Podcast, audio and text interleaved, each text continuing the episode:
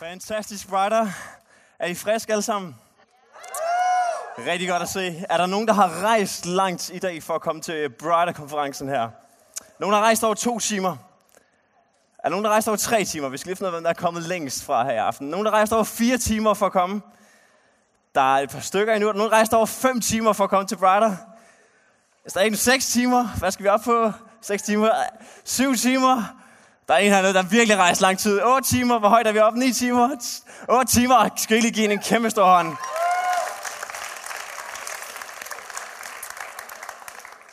Virkelig, virkelig fedt at øh, være sammen med jer alle sammen.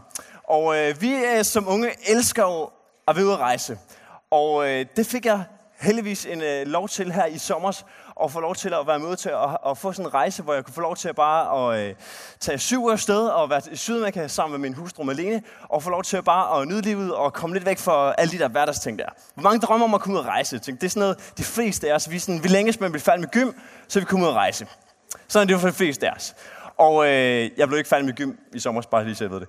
Øh, jeg tænker, hold, han er 24, han er faktisk lige blevet færdig med gym. Og øh, yes, vi var simpelthen ude at rejse, og fik lov til at rejse rundt i Brasilien og Bolivia. Og øh, her på et tidspunkt, så ender vi så i øh, en by, der hedder La Paz. Og øh, vi havde rigtig mange gode oplevelser, havde også få dårlige oplevelser. Det er sådan, at øh, vi på et tidspunkt kommer til den her by, der pas, skal øh, komme ind til busterminalen, og så skal vi være der en halv dag for at komme videre. Og vi render rundt med sådan nogle store backpacks, som vi har gjort i de her uger her.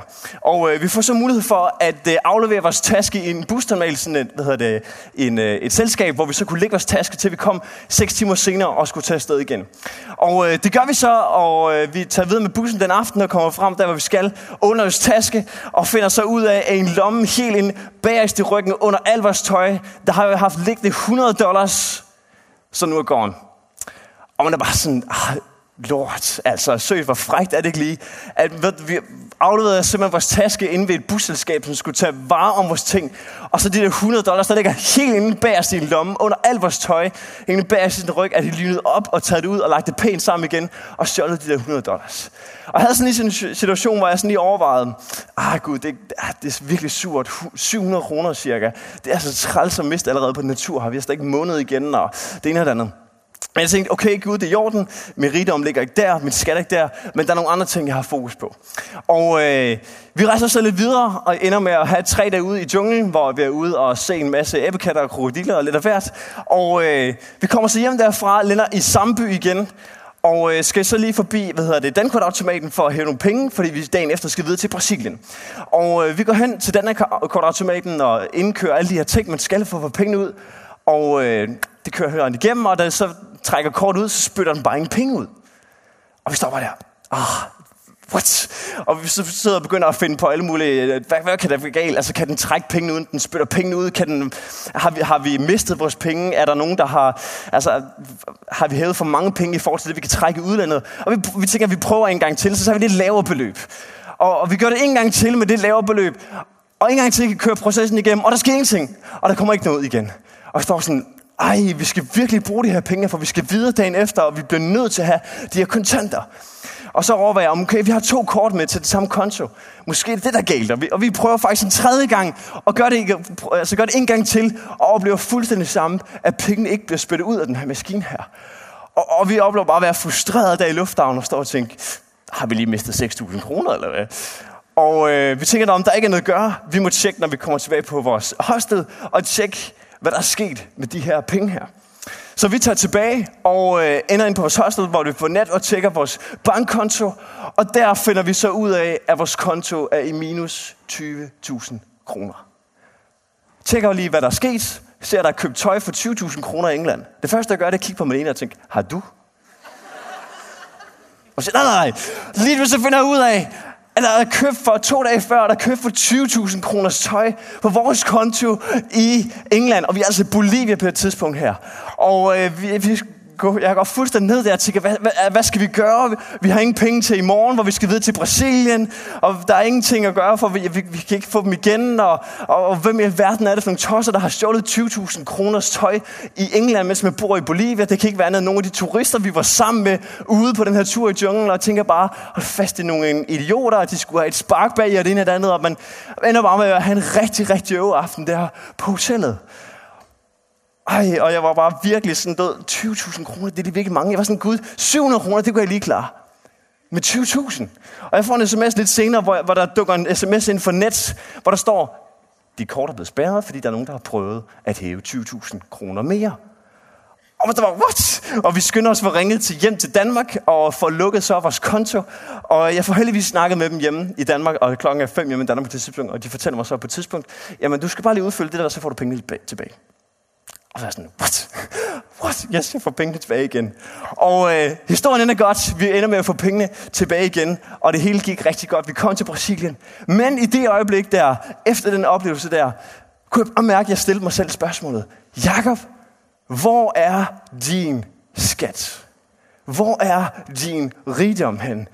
Du siger, at du har din rigdom i Gud. Men lige pludselig der, hvor du stod og manglede de her penge her, så kunne du bare mærke, det var som om hele gulvet bare blev taget væk under dig, og alt hvad du havde, alt hvad du satte værdi i, det var væk.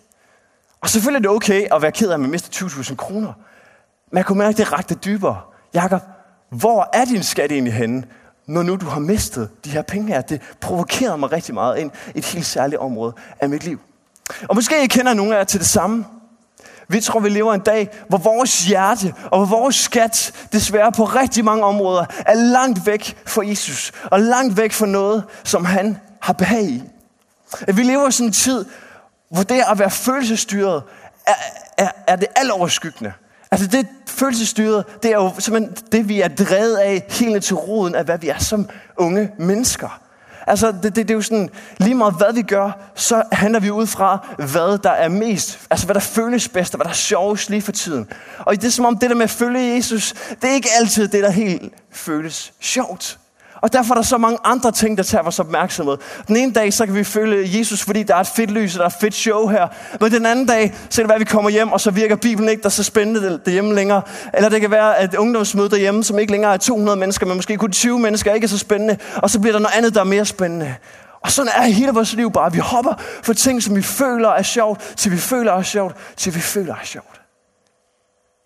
Og det gør også bare vores tilknytning til kirken rigtig mange gange er virkelig løs. Selvfølgelig er der nogle tinsoldater, eller et tordensoldater hedder imellem, ikke tinsoldater, tordensoldater, som er dem, der går foran. Men rigtig mange af os, vi må bare sige, ah, det der med, med altså, vi, vi, vi er bare så styret af følelser. Vi er så styret af det. Det der med at følge Jesus er ikke altid den kontrollerende faktor ind i vores liv. Og nogle gange så tænker jeg bare, har vi glemt, hvem Jesus er? Har vi glemt, hvem og hvilken Gud det er, vi følger? Har vi glemt, hvor stor en værdi der er i ham, vi følger, siden vi kan tillade os at følge Jesus på den der måde. Siden at vi kan tillade os at bare følge det, som føles godt lige i øjeblikket. Har vi virkelig glemt, hvem Jesus er? Jeg vil godt sige mig at prøve at sætte fokus på det i aften, såvel som de andre kommer til at gøre i resten af den her konference. At sætte fokus på, hvem Jesus er. Og hvis vi skal starte det skriftet, som Therese nævnte her i starten i Matthæus 13:44, hvor Jesus fortæller en lignelse. Jesus fortæller et helt kapitel næsten omkring himmeriget, og her der fortæller han så en lille, tre små korte lignelser, faktisk en af de korteste lignelser i Bibelen, var kun vers. Og øh, en lignelse er jo sådan en lille historie, som er lidt som en joke. Du, du har en dansker, en tysker og svensker, og de går fra bjerg, så gør den ene det her, så gør den anden det her, pff, og så haha, vi griner alle sammen. Vi fanger pointen. Vi ved godt, der aldrig var nogle danskere, tyskere og svensker, der gik op på bjerget, men vi ved, at den eneste pointe, der kommer frem i slutningen, den er sand. Og sådan fungerer en lignelse os, lignelse os. Historie, der illustrerer en bestemt pointe her. Og lad os lige prøve at dykke ind i den pointe, som Jesus han fremsætter her. Jesus siger sådan her. Himmeriget ligner en skat, den er skjult i en mark. En mand fandt den, men hold det skjult. Og i sin glæde går han hen og sælger alt, hvad han ejer, og køber den mark. Så det første, vi ser i den her lignelse her, det er, at himmeriget ligner en skat. Og for nemheds skyld i dag, så vælger jeg bare lige at sige Jesus i stedet for himmeriget. Fordi at Jesus han bærer himmeriget i sig, og er per definition nærmest det, der er himmeriget. For himmeriget er der, hvor Gud regerer, og der, hvor Jesus er, der regerer Gud. Så lad os bare starte med at sige, Jesus sammenlignes her med en skat. Og øh, det, det var meget an, eller vel, altså en almindelig situation i det første århundrede. Det er sådan, at på det tidspunkt her, der havde man ikke øh, alle mulige banker, hvor man kunne placere sin værdigenstande sikkert, som man kan i dag. Forholdsvis sikkert. Jeg havde en dårlig oplevelse i Bolivia.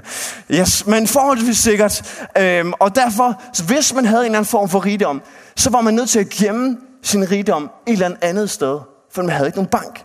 Så folk gemte det i huler ude i ørkenen, eller i klipper, eller hjemme under huset, eller så gravede de det ned. For eksempel et sted, som en mark. Og det var altid noget, som man holdt hemmeligt. Noget, som man gjorde i dybt hemmelighed. Så hvis manden, den mand, der havde gravet det ned, enten døde eller, eller, eller en årsag forsvandt, jamen så forsvandt den hemmelighed omkring, hvor skatten var med manden. Så det her med, at der ligger en skat i en mark, er ikke sådan en usædvanlig ting, men en ganske normal ting for de første århundrede mennesker. Skat, der ligger en mark, meget normalt. Nogen har gemt noget, der er værdifuldt. Det er faktisk pointen, eller hele, det understreger bare, at den her skat var værdifuld siden den var gemt. Den var skjult i en mark. Og øh, det er Jesus første pointe, simpel pointe. Himmeriget, altså Jesus, er værdifuld. Det er en skat. Hvor mange gange behandler vi ikke Jesus som noget, vi sådan oplever, der er sådan, okay, jeg skal nok. Det er sådan en opvask, vi skal tage derhjemme. Jeg ved godt, det er godt, men jeg gider egentlig ikke rigtigt. Her kommer Jesus til at sige noget stik modsatte. Han siger, himmeriget er en skat. Det næste, han siger her i lignelsen, er, at ham her manden, han gik hjem, og så gik han i sin glæde hjem og solgte alt, hvad han ejede, for at få fat i den her. I sin glæde. Læg mærke til, at den her mand her, han går ikke hjem og sælger, hvad han ejer, i sådan en form for surhed. Han ser ikke den der skat her, så tænker han, åh, sikkert noget er lort, nu skal jeg hjem og sælge det her, bare jeg kan få fat i den her skat her. Nej, det er modsat. Han går hjem, og i sin glæde går han hjem og får fat i den her. Og det er sådan, at vi mennesker, at vi er blevet skabt til at finde og søge glæde. Nogle mennesker tror, det er forkert for kristne at søge glæde. Vi altid bare skal slå os selv oven i hovedet og følge en masse regler. Men jeg tror på, at det er vigtigt, at vi mennesker søger glæde. Det er, at vi er skabt til os som kristne. Og det Gud har gjort, han har skabt til os at finde vores øverste og største glæde. Vi er skabt til at finde noget, som virkelig har værdi at glædes over. Noget, som vi virkelig kan se hen imod og elske og tilbede og ret held al vores kærlighed hen imod. Og det eneste, der kan opfylde det hul, det er Gud selv. Det er lagt ind i os, så vi vil gennem det kunne finde hen til Jesus og finde hen til ham.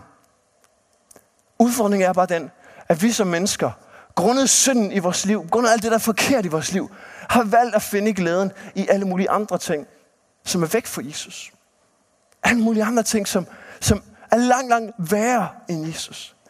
Og plejer lidt at sammenligne med, at vi er sådan en lille dreng, der sidder i sin mudderpøl. Og vi sidder der, og, og vi leger i vores mudderpøl, og, og vi har det bare mega fedt, og vi, vi finder bare kæmpe store glæde at lege i den her mudderpøl. Mens at Disneyland ligger lige ved siden af. Mens Disneyland ligger lige på bagsiden af hegnet her. Og, og Jesus han ønsker bare at sige til os, kom over i Disneyland, kom her, det her det virkelig fede sker. Det er mig, som I finder jeres glæde i. Det er mig, som er det bedste for jer. Men I finder jeres glæde i alle mulige jordiske ting. I alle mulige ting her på den jord her, som bare er skrald. Som er sådan en mudderpøl, sammenlignet med, hvor værdifuld Jesus han er. Jesus er som Disneyland. Og verden her er som en mudderpøl for et lille barn. Vi finder vores glæde i alle mulige latterlige små ting. Og det er det, der styrer vores liv. Har du mødt en menneske, som død, hele tiden snakker om den næste rejse, han skal på? Eller det næste spil, han skal købe? Den næste film, han skal se i biografen? Næste tøj, hun skal ud og shoppe? Det næste alt muligt, som hun bare skal have fat i. For når hun har fat i det tøj, eller har fat i det spil, eller har, har taget den rejse der, så er livet godt. Hvor mange af jer kender sådan et menneske? Har mødt sådan et menneske? Der er så mange af os, der lever på den måde der. Men lad mig spørge en anden ting. Har I, har I nogensinde mødt en af de mennesker? Kom tilbage fra den der rejse der. Kom tilbage efter den der shoppingtur. Og så sige, nu har jeg fået det der fede stykke tøj. Nu har jeg alt, hvad jeg har. Nu mangler jeg ikke mere. Nej, for sådan, sådan agerer vi ikke. Nej, der er ingen af os, der vil reagere på den måde. For de mennesker, og når vi er sådan, at vi er ude og søge efter glæde alle mulige steder, vil aldrig nogensinde finde os tilfredse. Hvorfor? Fordi intet andet end Jesus kan gøre os tilfredse. Intet tøj, intet rejse, ingen glæde her på jorden. Det jordisk vil kun tilfredsstille vores søgen efter glæde. Og hvad Jesus siger her i den her lignelse er, i mig finder, du din tilfredsstillelse. I mig finder du din fuldkommen glæde. Manden fandt skatten, og i sin glæde, står der, gik han tilbage. I sin glæde gik han tilbage. Og hvad gik han tilbage og gjorde i sin glæde? Jo, der står det her, man gik tilbage og sælger alt, hvad han ejer, og køber den mark. Så det, der står her, antyder ikke, at du kan gå ind og købe Guds rige. Du kan købe dig til Jesus. Men det, der står her, handler simpelthen om, at Jesus, at himmeriget, havde samme værdi, eller havde mere værdi, end alt det, han havde. havde. Alt det, han havde overhovedet, det var overhovedet ikke at sammenligne med det, som Jesus var. Det viser bare værdien. At værdien, at ham og manden fandt den her skat så værdifuld, så fantastisk, så stor, at han ville sælge alt, hvad han havde, for at få fat i det. Det viser, hvor hans hjerte var. Og det er det, vi finder også i Matthæus 6, hvor der står sådan, for hvor din skat er, der vil også dit hjerte være. Og hans hjerte var i den her skat. Hans hjerte var Jesus, og derfor endte hans skat også med at være det samme sted. Hans værdi, det hans fokus endte med at være det samme sted, nemlig i himmeriget, i Jesus. For at Gud han ønsker mennesker som den her mand. Gud han ønsker, at du og jeg skal være som den her mand, som ønsker og som tilregner Jesus så stor værdi, at alt hvad vi ejer i den her verden her, det vil vi smide bort, det vil vi sælge, det vil vi skaffe os af med, for at få fat i hvem? For at få fat i Jesus. For alt i verden, vi vil, vi vil kaste det fra os, vi vil hjem og sælge det, vi vil smide det ud, vi vil fjerne det, alt det, der blokerer os, for at komme til Jesus. Jesus, han vil være meget mere end alt andet. Vi vil gøre alt for at komme i Disneyland. Det er det, Jesus siger til os. Vi vil smide den der mudderpøl væk, som vi har leget rundt i, og som har, vi har fundet vores glæde i, til lige pludselig at finde vores glæde i Jesus. Hvorfor? Fordi at miste alt, men at få Jesus, er en glæde. At miste alt, hvad du har her på jorden, men at få Jesus til gengæld, er en glæde. Har du det sådan? Har du det sådan i dit liv? At det er at miste alt, men at få Jesus til gengæld tilbage er en glæde. Eller er du ligesom mig, så når jeg mister 20.000 kroner, så ser det kun som et nederlag. Jeg tænker ikke på dag igennem, hvor jeg kan komme tættere på Jesus. Hvor jeg kan komme tættere på ham. Og hvor jeg kan få mere af ham. Men jeg mister alt, at at få Jesus er en glæde. Det er så unormalt at tænke sådan her. Men det er sådan, Gud har kaldet os til at være. For at få himmeriget. For at få fat i ham. Udfordringen er bare den, at vi som mennesker, vi ofte giver vores liv for andre ting. For jeg tror faktisk, alle os mennesker, vi har et eller andet, vi giver vores liv efter. Det kan være, du sidder her og tænker i aften, jamen Jacob, jeg er, sådan, jeg er ikke sådan en radikal type jeg giver ikke mit liv for noget. Jeg, jeg, jeg er sådan lidt neutral. Jeg er sådan lidt danskeragtig, du ved. Jeg holder mig lidt i baggrunden, og jeg er sådan lidt, du ved, normal. Jeg giver ikke mit liv for noget. Og det, det tror jeg faktisk ikke på. Alle os mennesker har et eller andet, vi tilbyder. Et eller andet, vi giver vores liv for. Nogle gange så er det lorte ting, vi giver vores liv for. Nogle gange så er det næste FIFA-spil. Nogle gange så er det alle mulige andre ting, vi giver vores liv for. Men vi giver alle sammen vores liv for et eller andet. Og jeg kan godt tænke mig bare at trække nogle ting frem, som jeg tror er vores skatte, og som vi giver vores liv for. For vi har alle sammen nogle ting, vi giver vores liv for. Og derfor så har jeg i dag taget øh, en mark med her på scenen. Og øh, for jeg kan se det, så er det altså en sandkasse eller en mark, hvor der er sand i. Og her i, der er der gravet nogle forskellige skatte ned, som vi har. For jeg tror, at, som sagt alle sammen, at vi har nogle skatte, vi giver vores liv for. Vi går alle sammen ud, sælger alt, hvad vi ejer, og graver ned og finder en skat i en mark. Og en af de skatte, som vi er rigtig gode til at finde, det er popularitet, symboliseret i den her iPhone. Vi søger popularitet ud over alle grænser. Popularitet er noget, som vi vil give vores liv for. Vi søger at være populære, at se godt ud i andre menneskers øjne, at være dem, andre kan lide, at se bedst ud på de sociale medier, at være dem, der har den fedeste frisyr, at være dem, der har den, den bedste fitnesskrop. Vi søger at være populære ud over alle grænser. Kom ikke at sige, at vi ikke giver vores liv for noget. Vi giver vores liv for at være populære. Og den her telefon her, trust me, er et godt eksempel på en af de ting, som vi har fat i nogle gange i vores liv, bare for at være populær. Så hvis man ikke kender mennesker, der har en iPhone, og ikke bruger andet end sms, man tænker, hvorfor har du ikke en at tage i? Vi skal bare være populære. Det er fedt. Vi søger popularitet. Hvad andre ting kan man gå ud og sælge sit liv for? Jo, der er nemlig også andre ting, som mennesker går hjem og går ud i marken og, og sælger deres liv for og finder en skat. Og en af de andre skatte, som vi også kan finde frem til, er karriere symboliseret i den her studenterhue her. Ja, det er min. Den er fra HTX. Tak skal I have. Og øhm, er der nogle HTX'er derude? Det er godt at se. Der er ingenting galt i at følge ud og få en uddannelse og få, og få en karriere og blive noget. Det, selvfølgelig skal vi det. Det er godt, det er sundt, og det er det, Gud ønsker for vores liv. Men så mange gange, så bliver karriere sådan et mig-projekt, hvor jeg skal udvikles, og jeg skal blive til noget, og jeg bliver centrum af alt i den her verden her. For kom og se mig, for jeg skal gøre noget i den her verden, og jeg skal være den, der går forrest, og jeg skal være den, der får de høje karakterer, og den, der får den bedste hue, og kan skrive 12-tal ind i den, og kan få alt det, så jeg ser godt ud prøv at lægge mærke til det karakterræs, der er i gymnasiet. Folk higer efter at få sådan en uge her. Folk tænker ikke på andet. Allerede i første G, så bliver man indkaldt til et møde, hvor man skal få fat i sådan en flipping uge her. Prøv at høre her. Det har ingen værdi, hvis det du bliver centrum. Vi fokuserer nogle gange, og vi giver nogle gange alt i vores liv, bare for at få den rigtige karriere. For at være den, der dyrker vores eget projekt. Den, der dyrker mig selv. Den, der dyrker, at jeg skal se populær ud.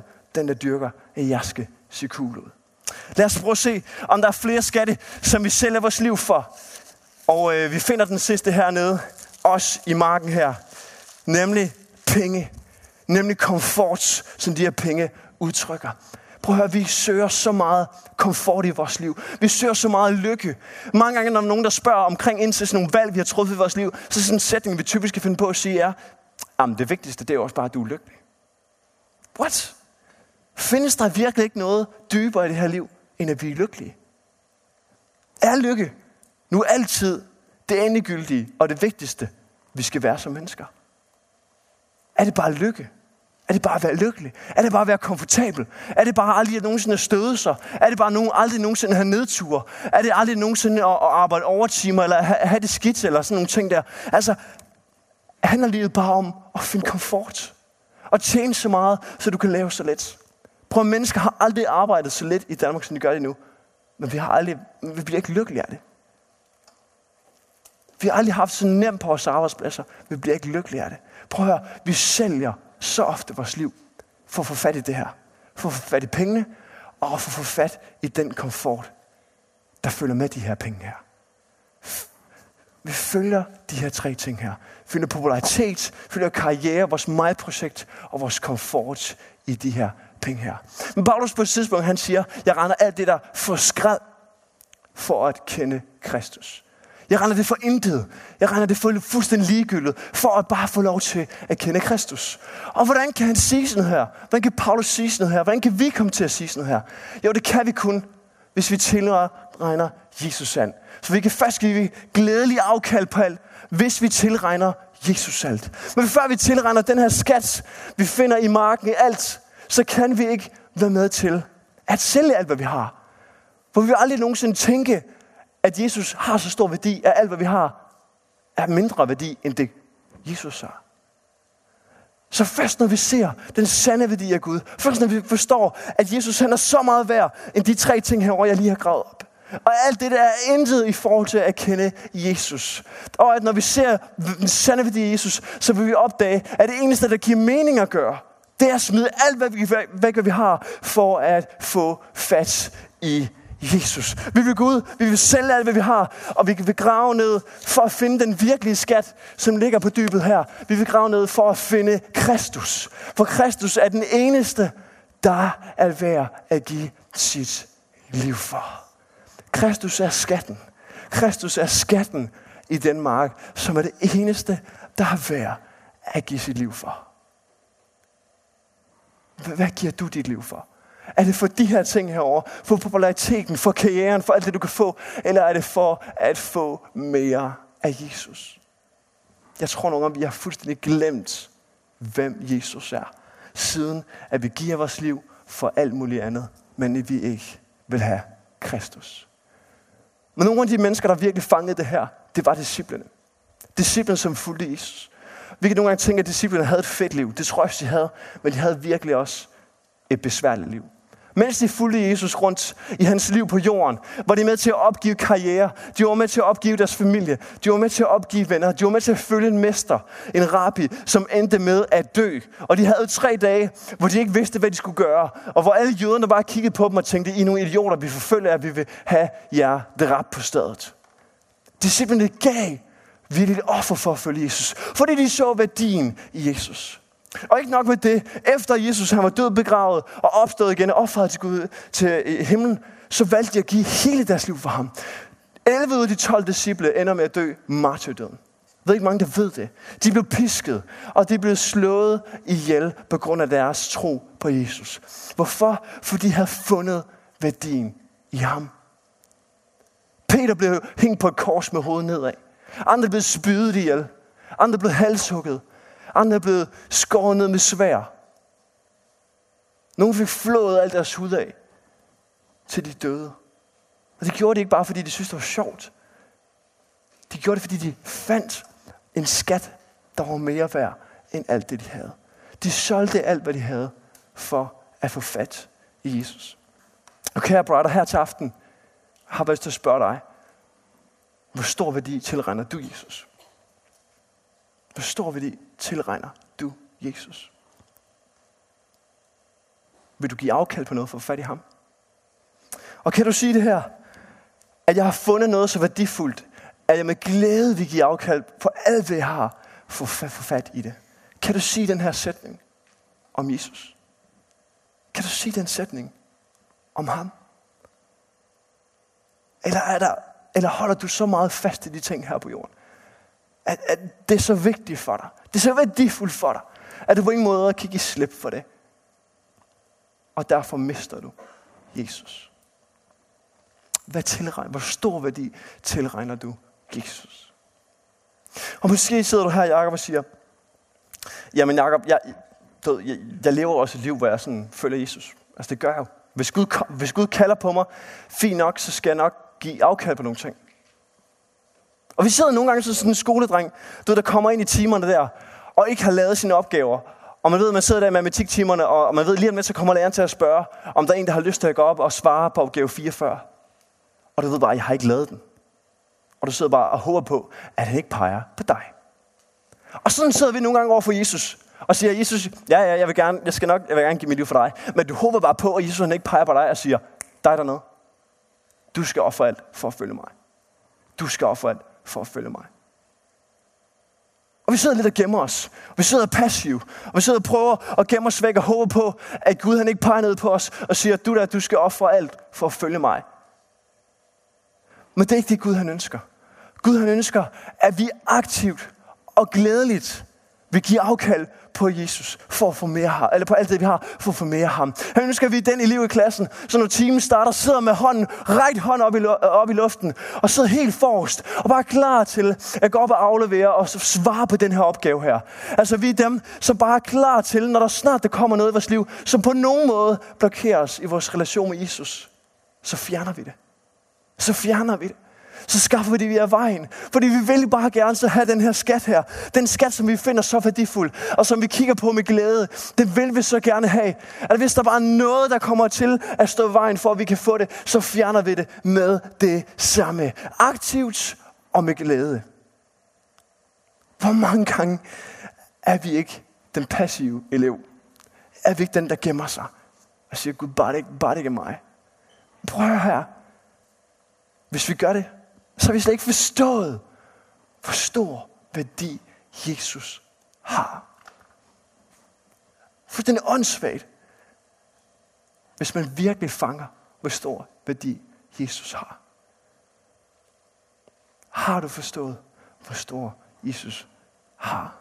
Hvor stor værdi tilregner du ham? Er du den passive, der gemmer sig herovre bagved og håber, det ikke er dig? Eller er du virkelig med til at bare komme til dig med Jesus hver eneste dag og fjerne alt, hvad der blokerer ham? Og så snart du ser en mulighed for at komme lidt til dig ham, så griber du den, og så kommer du til dig på ham. Kan jeg få en for lovsangsbandet op? Og øh, så vil jeg gerne have lov til at slutte af med en historie, som jeg tror er med til at illustrere lidt om den her pointe her, som Jesus han også deler. Man kan sige, det er lidt en lignelse. Der var engang en mand, som øh, havde et stort hus. Et rigtig, rigtig flot sted. Stor, flot natur omkring. Og øh, han havde et stort hus her med 10 flotte værelser. Og øh, det her hus her, det er et billede på vores liv. Og den her mand her, han øh, boede og brugte sit hus som sådan et hotel. Et sted, hvor mennesker kom ind, havde en god tid, havde fik lov til at virkelig at, at have et godt ophold, og tog videre igen ud at rejse. Og øh, en skønne dag, mens manden han er her, så banker der en på døren. Nok, nok. Og øh, manden han øh, går ud, som han plejer at gøre til sine gæster. Og øh, her han åbner han døren i stille i spænding på at se, hvem det er. Og så til store glæde ser han, at det er Jesus, der står for der. Jesus, velkommen til. Tak fordi du vil være her. Ej, hvor fedt, at du vil gæste mit hus. Hvor fedt, at du bare vil være her. Hvor fedt, at du bare at du vil besøge mig. Det er sådan en ære, siger han til ham. Og manden han følger Jesus igennem huset, og han tænker lige stille, okay, hvor skal han være henne? Han finder det fedeste værelse op på toppen af huset. Hvor man kan se ud over hele det naturskønne område, som det her hus ligger i. Og her får Jesus det ene her ene værelse. Et flot værelse. Et værelse for ham selv. Et værelse, der var komfortabelt. Et værelse, hvor han bare bliver vartet op og har det rigtig godt. Og man går ned og glæder sig over at virkelig have fået besøg af Jesus. Og tænker, at Jesus vil bo i mit hus. Tænker, at Jesus vil bo sammen med mig. Og ligger sig til at sove. Og næste dag står han op og passer sit hus og inducerer gæster. Og pludselig ringer det på døren igen. Og øh, manden her, han går ud, og han åbner lige stille døren og spænding for at se, hvem det er. Og til sin store forskrækkelse, da han åbner døren, så ser han, at det er Satan, der står ude foran døren. Og manden, han skynder sig at lukke døren igen, i skræk for at få Satan ind i huset. Men Satan når lige at sætte en fod indenfor i døren, og banker døren ind, og begynder at slås med ham her manden her. Og manden, han kæmper med Satan, for at han ikke skal få lov til at komme ind i hans hus. Og han kæmper, og han kæmper, og de øh, ruller rundt i gang her, for at få Satan ud igen af huset. Og der går en time, hvor de bare kæmper, og manden får skrammer, og vaser bliver smadret, og manden er fuldstændig forpustet, da han til sidst får sparket Satan ud af huset og får lukket døren. Og manden sætter sig forpustet ned, og tænker, wow, og lettet over, at han fik Satan ud. Men næste øjeblik, så tænker han, hey, hvad laver Jesus? Er han ikke, var han ikke ovenpå? Var han ikke, var, havde han ikke et værelse ovenpå? Så manden vælger at gå op til Jesus. Og øh, banker på døren og går ind til Jesus og siger, Hey Jesus, har du hørt, at jeg var nede kæmpe? Hørte du ikke lige, at jeg var i gang med at, at bekæmpe satan selv nedenunder? Kunne du, kunne du ikke hjælpe mig med den situation? Jeg har, jeg har trods alt givet dig et værelse i det her hus her. Og manden begynder at være frustreret på Jesus. Og træt. Hvad, hvad sker der her? Og Jesus kigger på ham med kærlige øjne og siger, du har kun givet mig et værelse. Her er du trygt. Her er jeg herover. Det her værelse, det har jeg styr på. Men du har kun givet mig et værelse. Og man siger, oh, frustreret tilbage, okay Jesus, det er så i orden. Så får du fem værelser. Hvis du får fem værelser, som er dine, som du kan styre, som du har kontrol over. Jeg ved, det er mange verser. Jeg ved, åh, det, det er stort offer for mig, men nu får du altså fem verser. Du får hele overtagelsen af have styr på. Og man går ned, og han lægger sig til at sove, og føler en fred over, at satan er ude, og dagen er gået, og Jesus, han har styr på det. Og næste dag står han op, og det banker igen på døren. Og øh, manden han går igen ud og sådan lidt spændt på, hvem er det mund, der åbner den her dør i dag hvad sker der mod i dag? Han går ud, han åbner døren, og han sætter sin store ærgelse igen, at det er Satan, der står uden for døren en gang til. Og han prøver at lukke døren, og Satan får en fod ind, og det samme sker en gang til. Satan kommer ind i indgangen, og, og, og manden kæmper mod Satan, og prøver at få ham ud, og de forsår og skrammer, og vaser vælter, og ting går i stykker. Og der går en time, og der går to timer, og de får kæmpet. Og til sidst, med al udmattelse, for han igen lige spankede satan ud af døren, og han får, øh, får lukket den og låst. Og det samme gentager sig. Manden er glædelig, glad over, at han har fået satan ud, men frustreret og tænker, hvad? Jeg har givet Jesus fem værelser. Jeg har givet Jesus fem værelser. Hvor var han? Og manden går op på værelset, hvor Jesus er, og siger, Jesus, hørte du ikke, jeg havde slås med satan, og han var ved at gribe ind i huset? Og, og han, han begynder, og, og hans tårer kommer ud af hans øjne, fordi han er så frustreret, han er så ked af det. Han synes, det var så hårdt. Og Jesus tager ham i hånden og siger kærligt til ham. En gang til siger han, du har kun givet mig fem værelser ud af ti. Du har kun givet mig fem værelser ud af ti. Her er der trygt. Her er jeg herover det have det godt. Men du har kun givet mig fem værelser ud af ti. Og den er mand her, han falder på knæ, bedrøvet, og siger, Jesus, her er alle ti værelser. Og han tager nøglebundet op af hans lomme, han tager hovednøglen op, og han giver det til ham af manden og siger, her, eller giver til Jesus siger, her er nøglerne til alle værelserne. Du får hovednøglen til huset, du får lov til at styre alt på det her sted. Og manden bryder sammen og giver Jesus de her nøgler og siger, Jesus, alt er dit. Og den aften, der går manden i seng og har givet hele sit hus væk til Jesus. Og han sover, og dagen efter står han op. Og det banker på døren en gang til, mens han sidder ved køkkenbordet. Og manden er ude refleks, rejser sig op og er på vej hen til hoveddøren. Og lige det, han er på vej hen til hoveddøren, går op for ham. Er, er, er det egentlig mig, der skal åbne den her dør?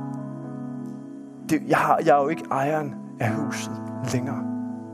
Og så har man tænker det der, så ser han bag sig Jesus, der kommer gående ned fra første sal. Kommer gående ned, går forbi manden, går ud og åbner den dør, som der lige er blevet ringet på. Og hvem står foran døren? Satan står der engang til. Men Satan ser med det samme Jesus og forsvinder med det samme for stedet. Fordi han ser, at det nu er Jesus, der ejer alt i huset.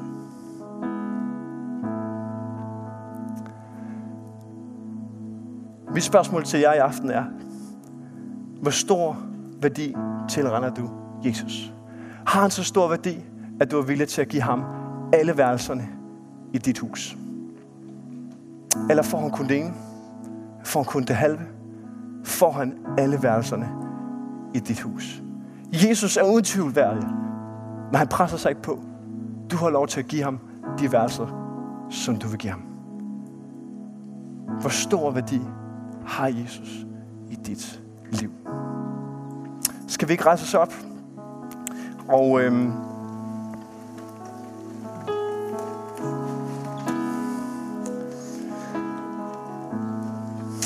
Mit bøn og mit ønske er sådan, kære brighter, at øh, den her konference må blive en konference, hvor I får lov til at se Guds sande værdi. Se Jesus sande værdi. I har levet nok, vi har levet nok, jeg har levet nok efter at søge efter alt mulige andre ting, som giver os glæde. Men på den her konference, så vil vi finde Jesu sande værdi. Vi vil se, hvad han virkelig er værd. Vi vil se, hvad han virkelig er for os. Og vi vil vi give afkald på alt det i vores liv, som vi bare ved blokerer vores liv med ham. Vi vil søge at finde alt det, som blokerer vores liv med ham, og smide det væk for at få mere af Jesus. Og jeg ønsker bare, at nu vi beder en bøn sammen. Eller vi bede for jer, men jeg bare ønsker, at I beder sammen med mig i jeres hjerte, om at det må blive realiteten, at den her Brother-konference 2017 må blive den konference, hvor du bare rykket i forhold til at se, hvor stor værdi Jesus har i dit liv. Skal vi ikke lukke os øjne? og være med til at, at bede den her bøn ind over os alle sammen. Jesus, jeg takker dig, fordi at du er mere værd end noget andet i vores liv. Tak, fordi du er værd at give alle værelser i vores hus. Tilgiv os, kun at give os, at kunne give dig vores ene værelse. Det ene værelse ovenpå, som, ja, som vi bare gemmer væk. Og vi, vi lader der være sådan en sidegevinst i vores liv. Sådan noget over i det ene hjørne, som bare lige kan passes fint og se godt ud. Men hjælp os her i aften til at se din sande værdi, så vi giver dig hovednøglen til vores liv. Så vi siger, Jesus, du må få alt i mit liv. Du er værdig at få alt, hvad jeg har. Jeg beder dig om den her Brother-konference 2017. Må det blive det øje, afgørende øjeblik, hvor vi ser, hvem du er. I Jesu navn.